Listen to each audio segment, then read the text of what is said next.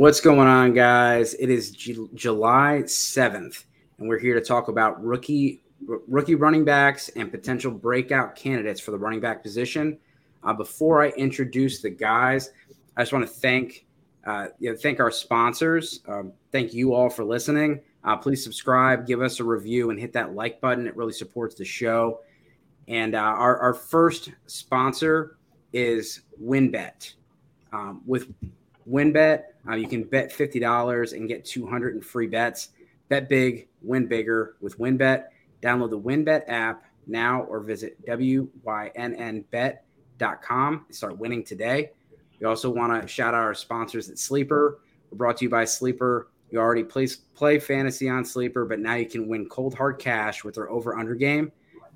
Just just head to sleeper.com backslash SGP on your phone to join the SGPN group, and Sleeper will automatically match you match your first deposit up to $100. That's sleeper.com backslash SGP. And then download the SGPN app and make sure you check our relaunch merch store where you can get all your favorite SGPN gear. Just go to go to store.sportsgamblingpodcast.com. And again, this is the Sports Gambling Podcast, Sports Gambling Podcast Network's fantasy podcast. All right, so let's introduce the guys. First off, Marcas, professional nerd. Is that what it said on Twitter? that is that is sort of my uh, my whole deal, right? I mean, I do I do fantasy football for a living, so I guess that that sort of qualifies, right? Yeah, well, I, I really appreciate you taking the time to come on. One of the nicest and most humble guys on here, and I really appreciate it, Marcas. Ralph, how are we doing, sir? Good. Happy to be back on. Happy to be back on with everybody. Uh, excited for this. Uh, running backs, I know in the fantasy world it's a hit or miss. People either love them, hate them, don't care for them.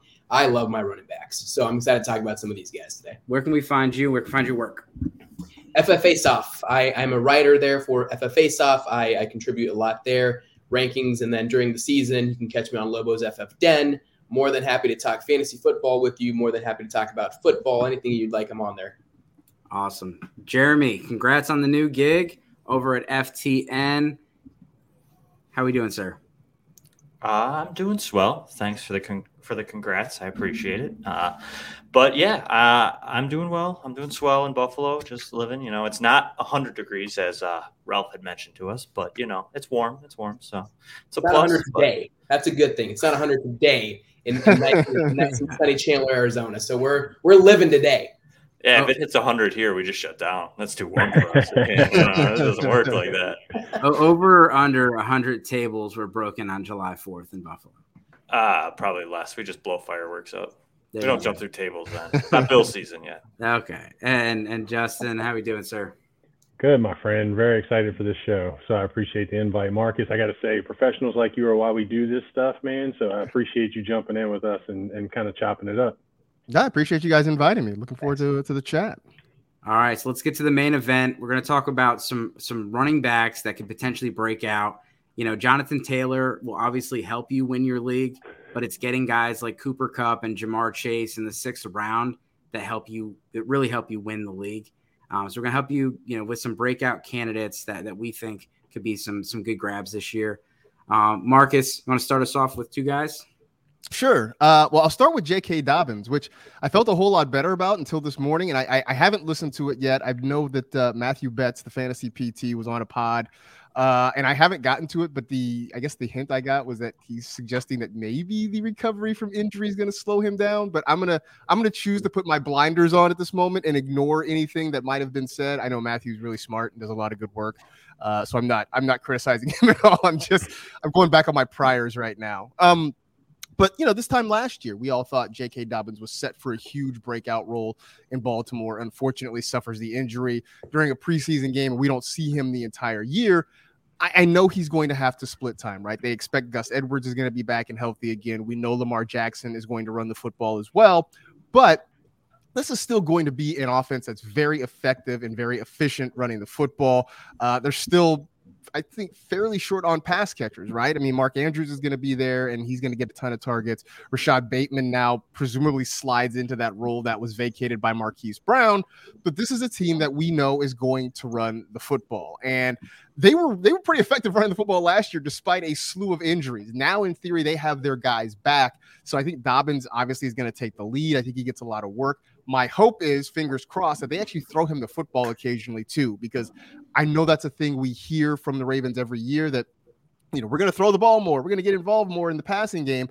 I'll sort of believe that when I see it, but I do hope that they throw the, the, the ball to Dobbins a little bit, and I think that's going to boost his value. The other guy that I really like uh, is Travis Etienne, and I feel like I'm I'm part of a, a crowd here. Like I don't, you know, like I want to say I'm driving that bus, but I feel like there's a lot of people, you know, elbowing for the driver's seat on that on that bus right now. But um, I mean, this was a guy that last year I really wanted to see the Jaguars do something – kind of what the Browns were able to do with Nick Chubb and Kareem Hunt. Unfortunately, we didn't get to see that because Etienne, like Dobbins, got hurt.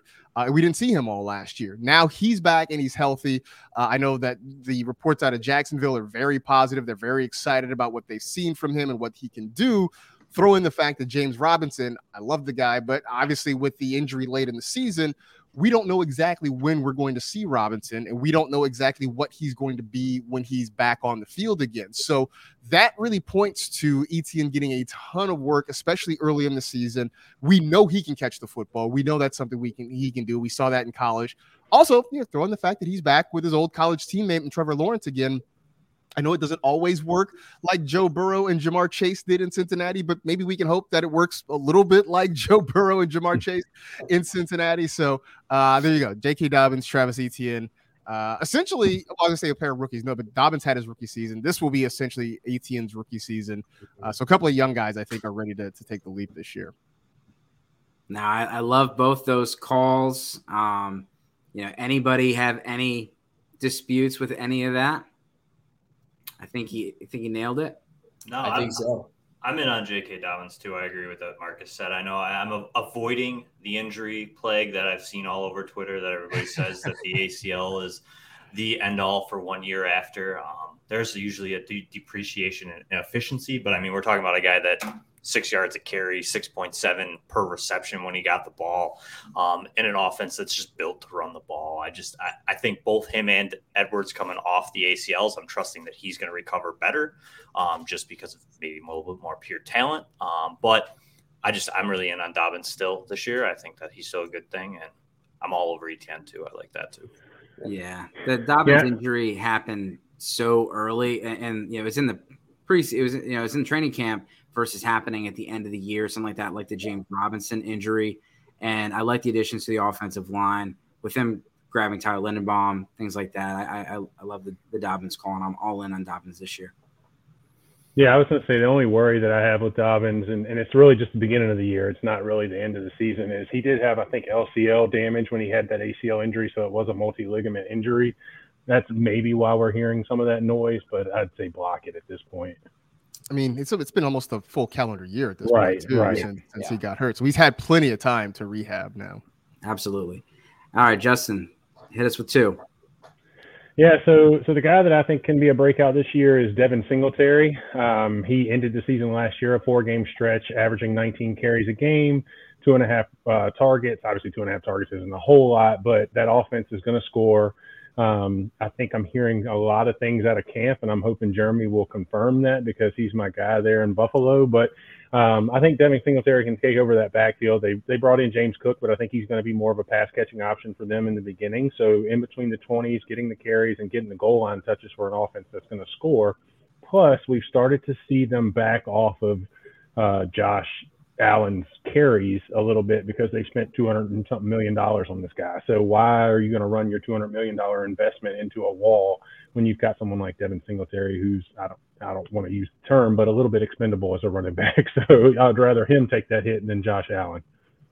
No. And the other guy the other guy I wanted to talk about a little bit, and I talked about him yesterday. I didn't put him on the list, but I'm starting to think that this could be a breakout year for Miles Sanders.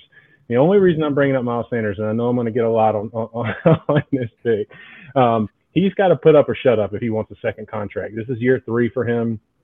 I think last year his efficiency uh, metrics came out pretty good. His PFF grade isn't great as a running back, but his efficiency metrics are pretty solid. That's a top 10 offensive line in Philadelphia. At some point, positive TD regression. I'm still on that train that he's going to get positive TD regression. I mean, the guy had like 80 carries last year with no touchdowns. It's just amazing sometimes, or over 100 carries with, with no touchdowns. So it's it's nuts. And I'm thinking if he pops in – five, six touchdowns this year. He's a top 24 player, and that's kind of a breakout for him because I think that offense is going to be pretty good. And none of the defenses are really that scary in that conference, other than maybe Washington, which we saw what they did last year. No, I mean, Miles Sanders did make the comment, do not draft me. I'm not sure if you saw that, Marcas. Um, he didn't seem very thrilled uh, about the conversation about fantasy football. That was one. That was the number one rushing offense in the league last year. They got better with AJ Brown. They got a great offensive line. What are your thoughts, Marcas? Well, it's funny. He picked two guys that that I really like, and I I, I lean back on the. I feel like their teams don't like them as much as as we all do. Um, like with Devin Singletary, I was glad to see the way he finished the season, where they really just. I think they decided that they were sort of over Zach Moss. Um, and we started to see a lot more Devin Singletary, which was great. I used to always joke that for all the good things he did, it felt like he needed three forms of ID to get into the end zone, right? Like it just it, he would do all these things and they get near the goal line, and then it's like Josh Allen or maybe Zach Moss would take it or whatever. And like it's like he did all this work and he couldn't score. Uh, in fact, I think it was two years ago like they had to use a trick play to like get him in the end zone. I think it was like John Brown threw him a pass or something. I'm like, this is the only way you can score if you guys run a trick play. Uh, but I do hope, I hope that what we saw at the end of last year carries over to next year because I think he's, uh, I do think he's a talented guy, and I feel the same way about Miles Sanders. But it just seems like everything the Eagles have done the last few years have been sort of trying to tell us that they don't love Miles Sanders the same way we do, that they keep bringing in other guys, they keep, you know, rotating him in and out. Uh, I think he's super talented. I would love to see him break out. I just, I just want to know that, you know, that, that, we're not the only ones sending him, you know, fantasy love letters. That you know, it's the coaching staff in Philadelphia that looks at him and says, "Hey, man, we we love you too, and we want to see you prosper." Uh, I, you know, I, I will I'm sure I'll probably draft him at some point, and you know if I get the, the right ADP on him.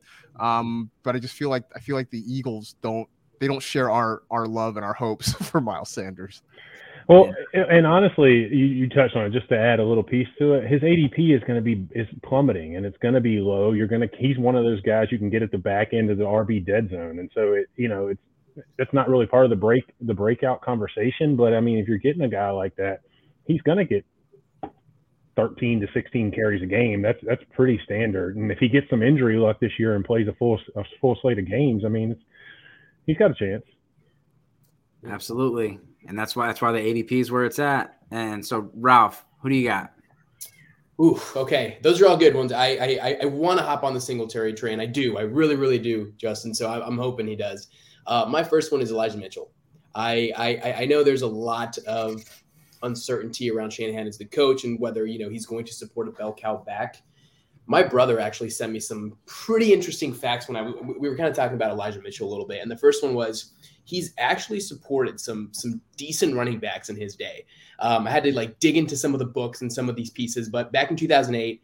Uh, there was this guy named uh, Slaton. You guys remember Steve Slaton? Mm-hmm. Um, he he was actually uh, 270 carries, 1,200 yards, nine touchdowns, 50 receptions, top five season. 2012, Alfred Morris, rockin' rockin' season that he had that 1600 yard season in 2012. Shanahan was the offensive coordinator there, 13 touchdowns. 2013, another top 10 season for Morris. 2015, Devonta Freeman had that monster year where he put up over a thousand yards and 70 receptions. That was Shanahan as well. So I think there's there's something to be said that he, if the guy can actually support that that bell cow role, which I think Mitchell can if he stays healthy, that's that's going to be a huge guy. And I think very similar, Justin, to your to your point, his ADP was kind of slipping a little bit this offseason. Um, I, I, I don't know exactly where he falls right now, but um, he's he's falling. I, I want to say into the to mid mid twenties right now. Um, but I mean, overall, what we saw from him last year in his rookie season, he missed six games. He still ended with 40, I want to say 47 yards away from a thousand yard season. Um, was pretty freaking awesome in the in the ground game, efficient um, fourth in the NFL in 10 plus yard carries, uh, only behind Jonathan Taylor, Nick Chubb, and Dalvin Cook. So, um, all that being said, the 49ers have also, under Shanahan, had never rushed below 400 attempts. Um, and last year they were one away from 500. So I think there's definitely some some room there for him. Opportunity is going to be knocking for him. Um, I'm excited about him. So that's my first guy. Um, second guy is AJ Dillon. So I, I know AJ Dillon um, in Green Bay. There's a lot of question marks. Obviously, Davante leaves. Um, but what we did see from him this year was a huge step. Correct. In 2021, we saw a huge step from him. Um, Jones is always utilized super heavily in the passing game. So when we look at that, he's averaged right around 60, 65 receptions, uh, targets, I'm sorry, every single year for the last three seasons. I anticipate that number jumps up this season. And I want to say his his carries have decreased by right around 30 for Aaron Jones. I'm sorry. Uh, his carries have decreased by 30 every single season uh, over the past three years. So put that into with AJ Dillon's improvement um, red zone opportunities, also just a fun fact Aaron Rodgers every single year continues to throw over 100 attempts within the 20 yard line, continues to be in the top five in the league. I think this year we kind of see that step back a little bit, and I think AJ Dillon really benefits from that. So those are my two guys. I, I could see some some huge things from both of them. I'm hoping to see some some big things from both of them. So those are my two guys anyone that's seen AJ Dillon in shorts agrees with you. um, Mark Marcus Kevin Harris in shorts though. Just saying. Mark Marcas, any thoughts on those guys? Uh, yeah, I mean, look, I think Elijah Mitchell's going to be fine. I think what we saw to him last year, uh, you know, it's funny too because after the draft, everybody's like, "Oh, well, how does Trey Sermon fit in?" And like, the, the answer is he doesn't. Um, like it it took literally everybody getting hurt for Trey Sermon to get on the field, and even then, uh, you know, the Niners went to Deebo Samuel. So I think Elijah Mitchell's going to be fine. Uh, sort of side note to that, I I keep saying to people, um, I think Tyrion Davis Price at some point this season is going to become fantasy relevant, just because that seems to be how a Shanahan offense operates. Um, whether it's you know somebody gets hurt you know which which happens a lot obviously for running backs or they just want to rotate somebody in but you know the guy they drafted late this year uh, i have a feeling that at some point during the fantasy season um, we're going to be talking about him as a waiver wire ad and people are going to want to pick him up. Uh, aj dillon i think benefits and you, you talked about aaron rodgers throwing the ball down near the goal line. I think with no Davante Adams I don't know that they throw the ball near the goal line quite as much, which I think if you had Aaron Jones or even AJ Dillon had to be super frustrating when it's like, you know, first and goal from the three and you see mm-hmm. Rodgers drop back to throw that quick slant. Like, hey, it's great if you got Rodgers or Adams. It sucked if you had Aaron Jones.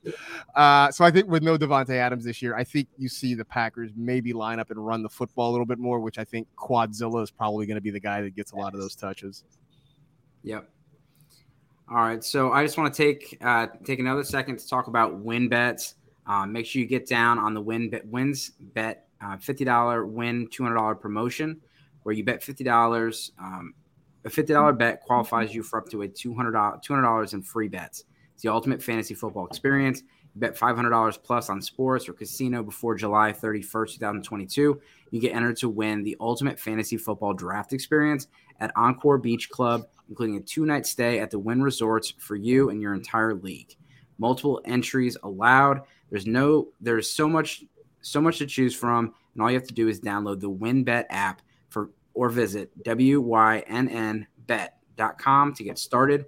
Offer subject to change. Terms conditions at wynnbet.com. Must be 21 years or older and present in a state where where play through WynnBet is available. If you or someone you know has a gambling problem, call 1 800 522 4700. All right, Jeremy, you have two guys for us or just one? One of them is J.K. Dobbins, which Marcas already very much alluded to, is definitely on the cusp of a very big breakout as long as his ACL is good.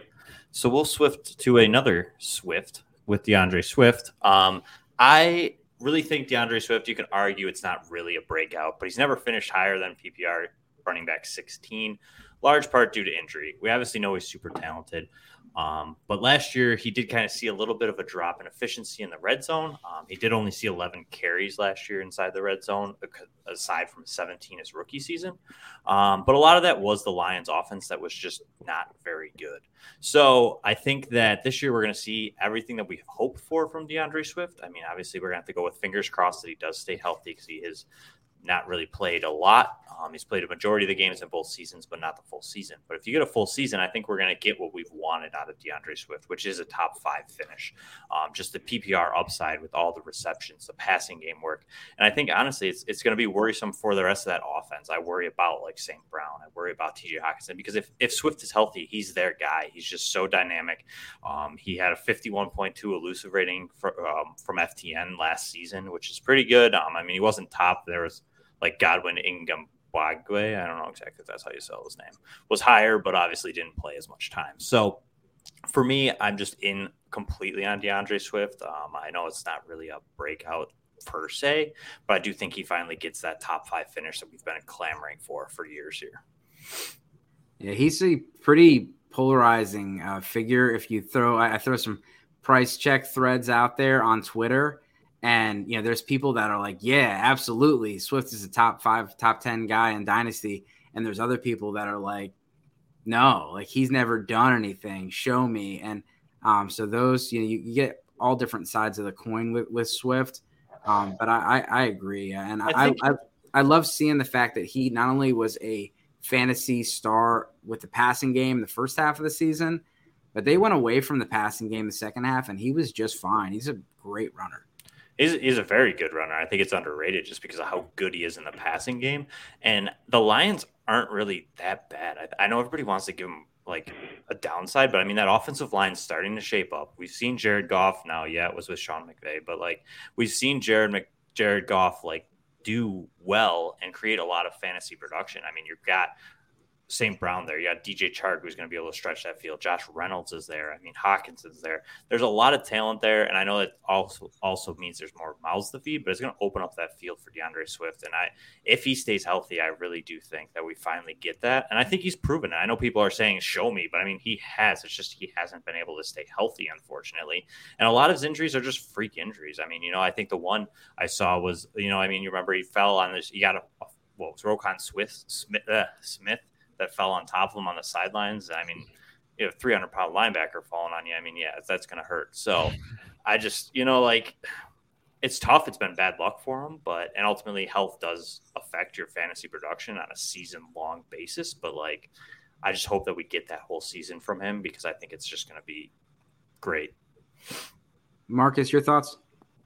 Um, so I will say this: I was way wrong about D'Andre Swift last year. I was worried about him coming into the season. Um, and the reason he ended up being great was the exact reason uh, I was worried about him. I was like, well, the Lions are going to be behind. How much is he going to be involved in the passing game? And he got way more targets than I ever anticipated. So, um, you know, uh, knowing that, uh, I think I think he is going to be a breakout guy this year. And and like you said, I mean, the key is he's got to stay healthy for a majority of the season. But you know, I would say Jamaal Williams was much less of a factor last year than I thought he was going to be. I think that yeah. that has something to do with it.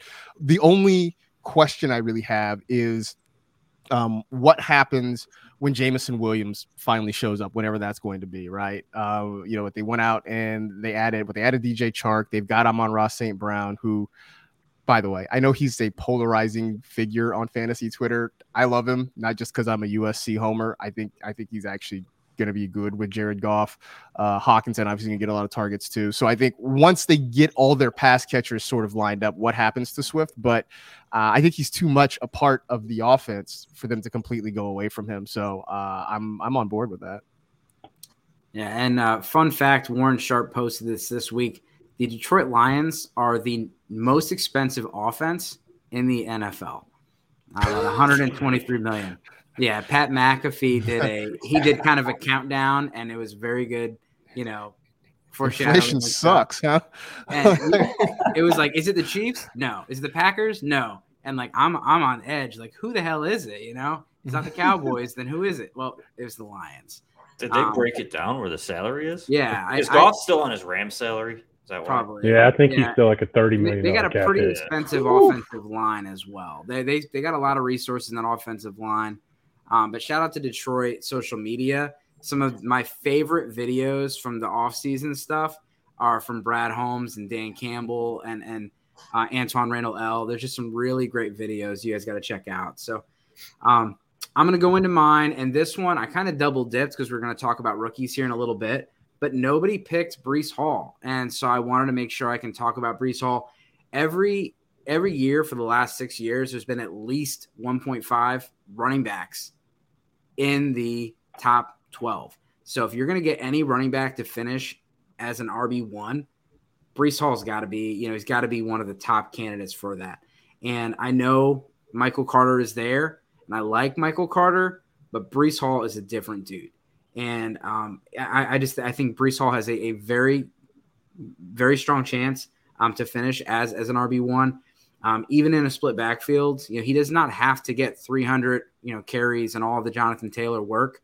Um, you know if you can get 240 carries, that's about 14. You know 240 touches, that's about 14 touches a game.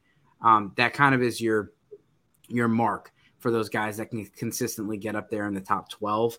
Um, it's a bad defense. Um, so we are going to see you know see if he is involved in the passing game, and that is probably my only concern. Um, because Jets expect you know we expect the Jets to be in negative game scripts, but um, he is a, a very good pass catcher. He's not just a good you know just a good rusher. Um, and all the you know all, he had a lot of production in the passing game. And my other one, we're gonna get three out of Jeremy's four pictures back there. It is Javonte Williams. I know they they signed Melvin Gordon, and that's really helped uh, Javonte Williams' ADP because um, his ADP was just crazy, and especially in Dynasty, he was going as like the RB two. Um, so it's put a blanket on that, and now he's a little bit affordable. Um, you're not going to get Najee Harris last year kind of a workload, and if you you know if you're expecting that, you should probably you know calm down. But this is going to be a very good offense. We got Russell Wilson, Courtland Sutton, Jerry Jeudy's healthy. I mean, this is this is a good offense, and they had a lot of goal line touches last year. Um, Javonte Williams only had 30 goal line touches last year. He had less, you know, less rushing attempts than Melvin Gordon. Um, expect him to take the the one A instead of the one B in that backfield, and uh, and Javonte Williams can, you know, easily. He, he looked special last year when he got the touches. Um, expect him to take a take a big step up this year. Marcas, thoughts on on Javonte Breece Hall? Love love Javonte. Uh, was less excited when Melvin Gordon returned. Um, yeah. I mean, I just I think what we see this year is is very similar to what we see last year. Uh, Javonte was what I think RB seventeen. I think I think he bumps up to, uh, you know, he gets in the top fifteen. Maybe he knocks on the door of the top twelve. But I just think that that having Melvin Gordon there kind of puts a cap on what his ceiling can be. But I do appreciate that uh, there's been a corresponding ADP dip because, uh, you know, I, I, think the hype was such that before Gordon came back, we would have been talking about Javonte as a mid first round guy. I think in a lot of drafts, um, that obviously changed because he's going to be splitting time, and and uh, you know, I would think what best case scenario it's like a 60-40 split in favor of Javonte, but I think they're gonna they're gonna divvy it out pretty evenly there. But I just I love him overall. And whenever Melvin Gordon moves on, hopefully after this year, then it's definitely to the moon. Uh Breece Hall, I think, is gonna be fine. Um, you know, and it's funny, we end up talking about the two Carolina running backs, right? Because Javonte and Michael Carter ended up sharing time at North Carolina. Now you got Michael Carter and Breece Hall sharing time there in, in New York. Um, I do think Breece Hall is going to be the leader there this is another year I stop and I sigh. This is another year where I look at the Jets and I'm like, I'm weirdly intrigued by this. And, you know, like I did this last year and it was not great. And now I look at it again and I'm like, I'm weirdly intrigued by this. And, you know, I, who knows, maybe I go out and I get Breece Hall somewhere or I draft Garrett Wilson somewhere. Um, you know, I, I think there are interesting pieces. And what I love about them is that you don't really have to pay a huge price to get any of those guys. And I think that to me is what it would be different if I was sort of intrigued by the Jets, but I'd have to spend a lot of draft capital to get them. I'm intrigued by the Jets, and I can do it for a fairly good value. So that to me uh, is is what, I, what gives me the thumbs up on those guys. So uh, earlier in the show, uh, before we got on, um, we talked a little bit about Baker Mayfield. So I didn't mention it earlier, but just wanted to get your thoughts, Marcas, on the Baker Mayfield trade and how that affects some dynasty piece, pieces, mainly DJ Moore? Um, I mean, I think DJ Moore is the guy who, I guess he benefits from it, but I don't even really know how much. Um, I guess, I guess the question you have to ask and answer for yourself is, how much of an upgrade over Sam Darnold do you think Baker Mayfield is? And I think he's an upgrade, I don't think he's a significant upgrade from Sam Darnold. I think I think he is, as the kids would say, he's mid, right? Like he's he's you know like as a, as a good friend of mine, like Baker Mayfield falls in the category of uh, oatmeal, as a friend that I would say, right? Like oatmeal is fine. It's fine, right? It will do the job. It will fill you up. It's healthy. It will get you through the day when you go out to breakfast with friends and family, you're not ordering oatmeal. It's not exciting, right? And that's Baker Mayfield. He's kind of oatmeal. And so, you know, DJ Moore's been a guy who's kind of been hanging around the top 15 of fantasy wide receivers. I don't think that changes dramatically. Um, you know, I, I mean, look, for as much as we like to dump on Sam Darnold and he's an easy punching bag, right? Like there were moments where you're like, oh, I sort of get it. I understand why this guy was drafted where he was. Now he had too many of the what the hell are you doing out there moments. Um, but again, like Baker, we saw that with a lot of we saw a lot of that with him. Uh, let's also throw in the fact that Ben McAdoo is the offensive coordinator, which I don't know how that excites if that excites a whole lot of people.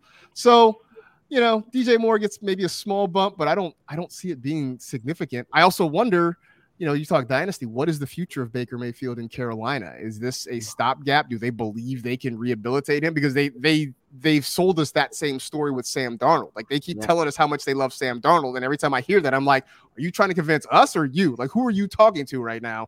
Uh, and I just wonder, is it is it going to be that way with with Baker Mayfield, where they, you know, they see a guy who's broken and like, you know, somebody in a relationship, like I can fix him, I can make him better. um, and I'm not, I'm not sure that that Baker is much better than than what we've seen from him so far. Well, and they paid significantly more for Sam Darnold than they did yes, for Baker Mayfield. And they also re- they, they, they took they picked up his extension like like immediately, immediately, like, immediately, and it was like that was look, man. Again, I'm a USC homer, and I was kind of like, really?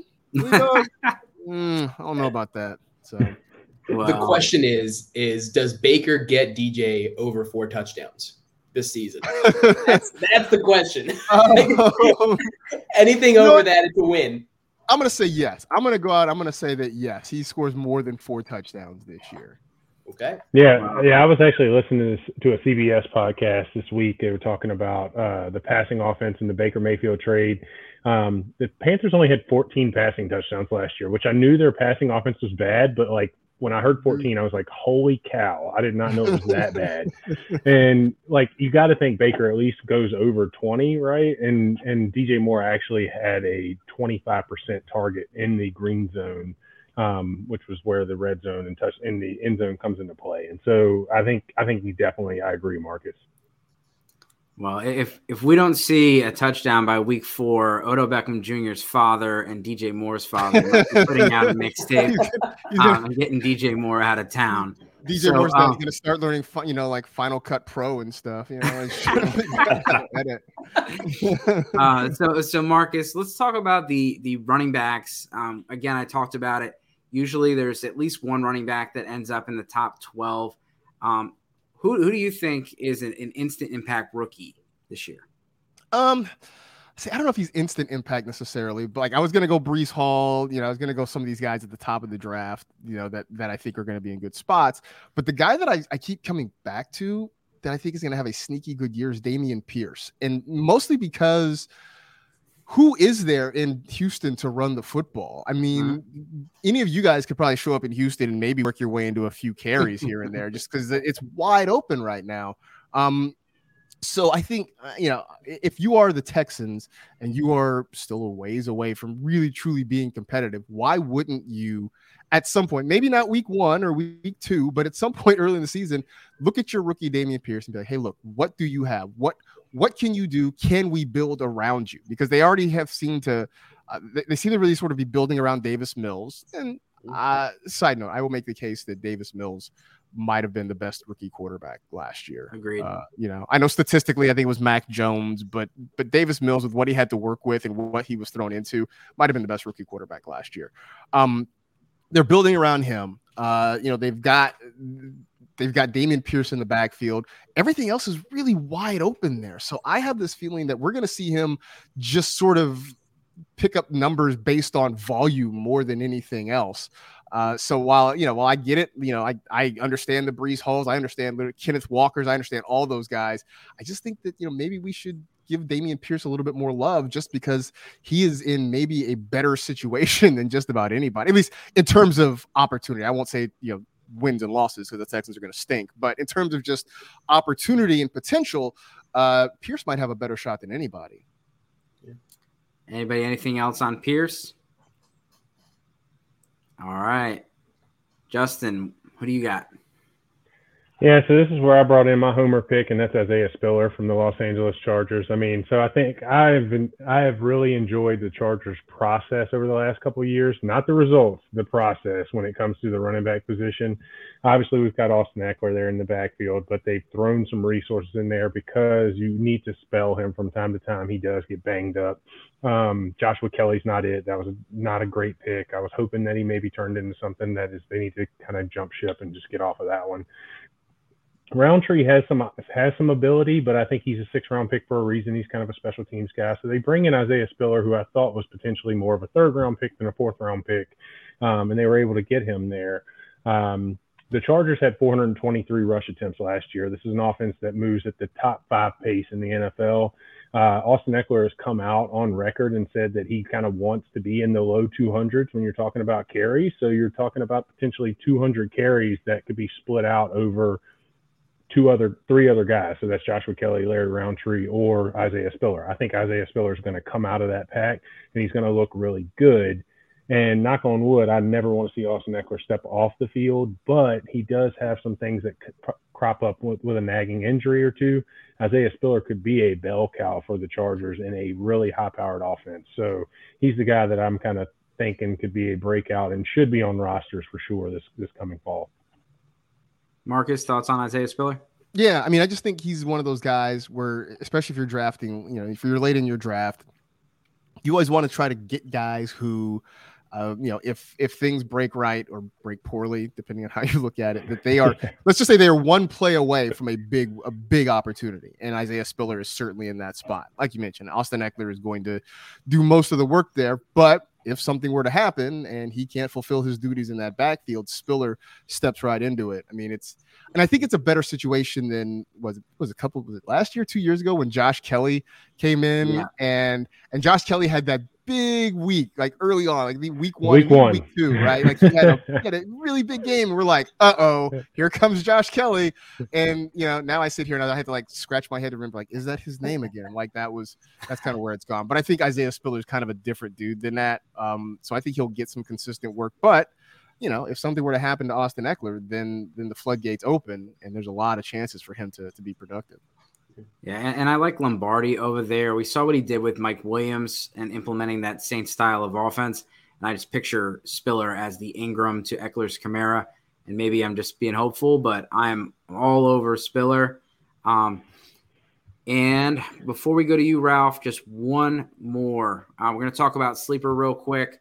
Um, we don't want to forget our partners over at Sleeper. It's the fastest growing fantasy platform today with millions of players probably have already played your fantasy league on Sleeper. I use it myself. It's a game changing product, unlike anything else in the industry. Now you can make money on Sleeper too. By playing the new over under game, it's super simple. First, in any sport, choose two or more players that you like. Pick an over under, for example, number of points in basketball or hits in baseball. Then choose the amount of money you want to enter into the contest. If you pick correctly, you can win anywhere from two times to over 20 times the money amount. Main reason I'm excited about Over Under on Sleeper is that it's the only app where I can join my buddies' contests and play together. It's got it's got a built-in group chat where I can see and copy my friends' picks and tap on the button. It's insanely fun uh, to write it out together. Uh, stop what you're doing and download the Sleeper app now uh, to play the new Over Under game. Have fun with your friends, make some money. Um, on your on your mobile phone, you can use this. You join our listener group on Sleeper at sleeper.com dot sleeper.com backslash SGP, and Sleeper will automatically match your first deposit up to $100. The right to join our squad and get a 100% deposit match at sleeper.com backslash SGP. All right. Ralph, what do you got for us? I got the boring pick, but the one that I actually really enjoy and I'm looking forward to it. But Kenneth Walker in Seattle, I think, is really intriguing to me. I think with Russ gone, we don't really know what to expect out in Seattle. And I think part of that with with that mystery also comes, you know, Kenneth Walker and we know Rashad Penny can be effective when he's on that field. That when is a very big question mark. And so I, I think Kenneth Walker will have that opportunity right off the bat, very similar to what we are talking about with Javonte and Melvin to kind of be that 1A, 1B duo there in Seattle. And I, I also think it's very, it was, it was such a slap in the face to Russ that they went out and got Charles Cross you know, with their top 10 pick in, in that O line. And I think they're they're focusing on the right pieces there. And so I think Kenneth Walker will have, will have the opportunity. And, you know, my bold prediction is that he comes out and gets 20 receptions this year um, due to, to, you know, what, what people think that he can and can't catch the ball. But um, I think Kenneth Walker has a good opportunity this year. And, and I think it's, it, it'll obviously depend on, on Penny, but as long as Penny's healthy, I see that 1A, 1B. Penny goes down, Kenneth Walker is going to be the man there. And I mean, you know, best of luck to Chris Carson. I hope he's recovering well, but reports are that it doesn't look like he'll probably play another down in the NFL. And I hope he does really take care of himself. And I mean, with that, it really only leaves Penny and, and Walker. So um, I'm excited to see how that how that backfield unfolds. Yeah, and in the future, I mean, with Geno Smith and Drew Lock, um, you know, maybe they're um, tanking for for Stroud or whatever you want to say, second for Stroud um, it, it, could could be a really good offense uh, next year. Yeah. So even if he you know doesn't have the the best season this year, it could be an improving offense. Marcas, what are your thoughts about Ken Walker? Uh, I like him. I mean, I just I think he's another guy who's in a good spot because yeah. as much as uh, as much as Pete Carroll wants to talk about sort of you know progressing and doing new things, like he when it when it comes down to crunch time, he's still going to run on you know hashtag establish the run. He's going to sit there on the sideline. He's going to chew his gum like a maniac. He's going to run the ball on first down and second down, and then on third down, he's going to be like, "Hey, Geno Smith, come save us." Um, I said Geno Smith because I don't think Drew Lock's going to get the anyway, Drew Drew Lock got ethered by the, but he caught a stray from the U.S. Open tennis account, right? Like that yeah. that just doesn't bode well for him being the starter in Seattle. Um, but I, I think I think that that even with Rashad Penny there, I think Kenneth Walker is going to get a pretty decent workload. But like you mentioned, I mean, uh, Penny's the whole story of his career has been missing games because of injury. And while what he did at the end of last year was amazing, uh, it's hard to completely ignore all the other years that we have uh, in our back pocket about him. So I think Walker's another guy who, sort of like Dameon Pierce, is, or, or even Isaiah Spiller, is in a good situation to end up with a bigger workload than maybe we're anticipating, just because there's a good chance that at some point during the year he's going to end up as a starter or something close to it. Yeah, someone was asking about you know Rashad Penny, and it's like you look at it. The guy says like 600 yards in, in, four years, and about 400 of them came in the last six games of last year. So it's really hard to be super excited about him. Um, Jeremy, who do you got for us? All right, so I'm gonna make Justin, maybe Marcas mad, but I do live in Buffalo, and I agree with Marcas. I don't think the Bills like Devin Singletary as much as we do. um, they've tried to replace him with Zach Moss or at least supplement him. And then this year they decided to do that with James Cook as well in the second round. Both aren't very big guys. So I can't say that one's going to steal more of a goal line role or not. But Devin Singletary hasn't been overly great on the goal line. We've seen, like Marcas had alluded to, we've seen Josh Allen, we've seen uh, Matt Breida, we've seen Zach Moss, we've seen Frank Gore. All these guys try along the goal line. So I think that ultimately James Cook is going to be more than just a receiving back that everything's alluded to at the moment. I do think that James Cook will have the ability to work into a larger role. Um, I mean, he has produced 2,000 total scrimmage yards over at University of Georgia, along with 20 touchdowns.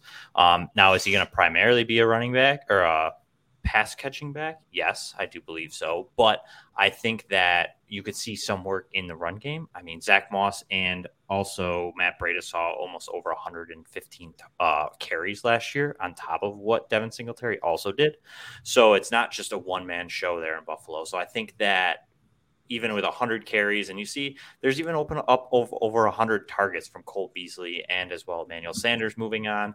And all they brought in was Jamison Crowder. And I like Jamison Crowder, another guy, though, that has injury issues. So for me, I think that Cook can be used in the slot. I think his versatility is going to be the key to him, like getting a lot of work. And ultimately, he is an injury away. Maybe Devin Singletary starts to you know, kind of slack off a little bit. He doesn't really produce a ton. You could see Devin's, or you could see a more explosive Cook step in and then take over a little bit more for the Bills on an explosive offense that I think there's going to be a lot of upside for him, especially if the Bills do steer away from Josh Allen, like Justin had alluded to in the run game, especially in the red zone.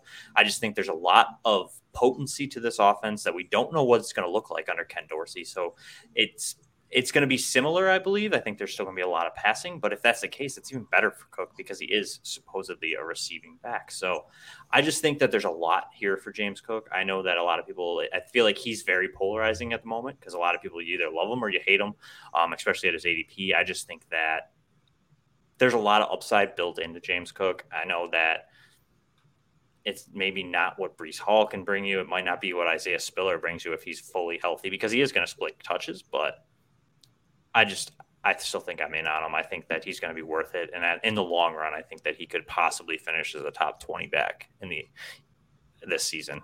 So, so, so Gabriel Davis isn't going to get all those touches that Dynasty Twitter no. wants him to get. I love Gabe Davis. He's great. I understand, and for what he almost keyword almost did for Buffalo, I will always love him. But I don't believe that he's going to get uh, underrated TikTok targets. account underrated TikTok account, Gabe Davis. Go check it out. Um, and, back to the U.S. Open. I don't know if you saw it, but DK Metcalf actually stepped in, and uh, the U.S. intern. He's US basically like, "That's enough." yeah, yeah. The intern said, uh, after reviewing your draft photo, I, I, I changed my mind and apologized. Basically, it was like DK Metcalf was watching his teammate get beat up in an alley and was like, "Hey, hey, that's enough." he just he took his shirt off and he was like, "Stop it!" Right. and everybody's like, "Okay, we're cool." Yeah. so, so, Marcas, thoughts on James Cook? Um. Well, I say at the ADP, I, I, I would do that all day because the the risk is very minimal. I think I, I think at least early on, I think it's going to be a battle between he and Zach Moss to see who's going to be behind Devin Singletary. Now, as the year goes on, I'm curious what his role is going to be. Um, I mean, I will sit here and say I know that people are, are planting the flag one way or another for James Cook. I'm going to just sit here and say I truly don't know. But again, with where the ADP is, it's nearly risk free. So why not? Why not throw a couple of darts at it? And if it turns into something, great. If not, you really haven't lost out on much anything. So I think that's that's sort of my unofficial official position on James Cook. And I would say you didn't make me you didn't make me mad. You just you just hurt my heart reminding me that the, the Bills don't necessarily love Devin Singletary the way I, I do. I love Devin Singletary a lot, and I'm a Bills fan. I just I I don't know. I just feel like they don't love him. You know, I just everything they know. do suggests that they don't love him the same kind of way. You know, like at some point we got to take the hint from the teams, right? yeah, well, go check out SGPN Fantasy. We put out a, a, a tweet earlier today and in, in this, we got sixth round running backs, and ironically, Elijah Mitchell, AJ Dillon, James Cook, and then Clyde Edwards-Helaire were one, were there. So the question is, which one would you take in the Dynasty League? So make sure you guys go check that out and answer. Um, mine is is Rachaad White. Um, so Tampa Bay running back out of Arizona State. Um, this was an offense that threw the ball a lot. 731 passing attempts last year. Um, it's a top offense.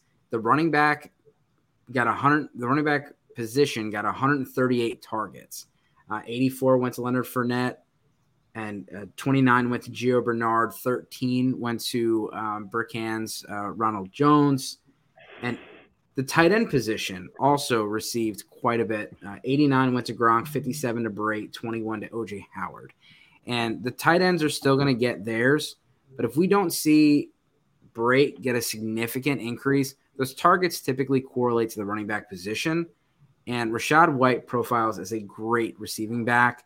Um, he had over 10 yards, 10.6 yards per catch last year, and he had over um, over over 450 yards receiving. Um, he's someone that you know he's a. Some people want to compare him to, to early uh, early shades of David Johnson. I don't know about all that, but he is not only a good running back, but he is a great uh, receiving back. And uh, and I just I like what he profiles out there. It's 16 touchdowns last year, so um, not only did he get a bunch of yards, but he still got in the end zone there in Arizona State. Marcas, what are your thoughts on Rachaad White?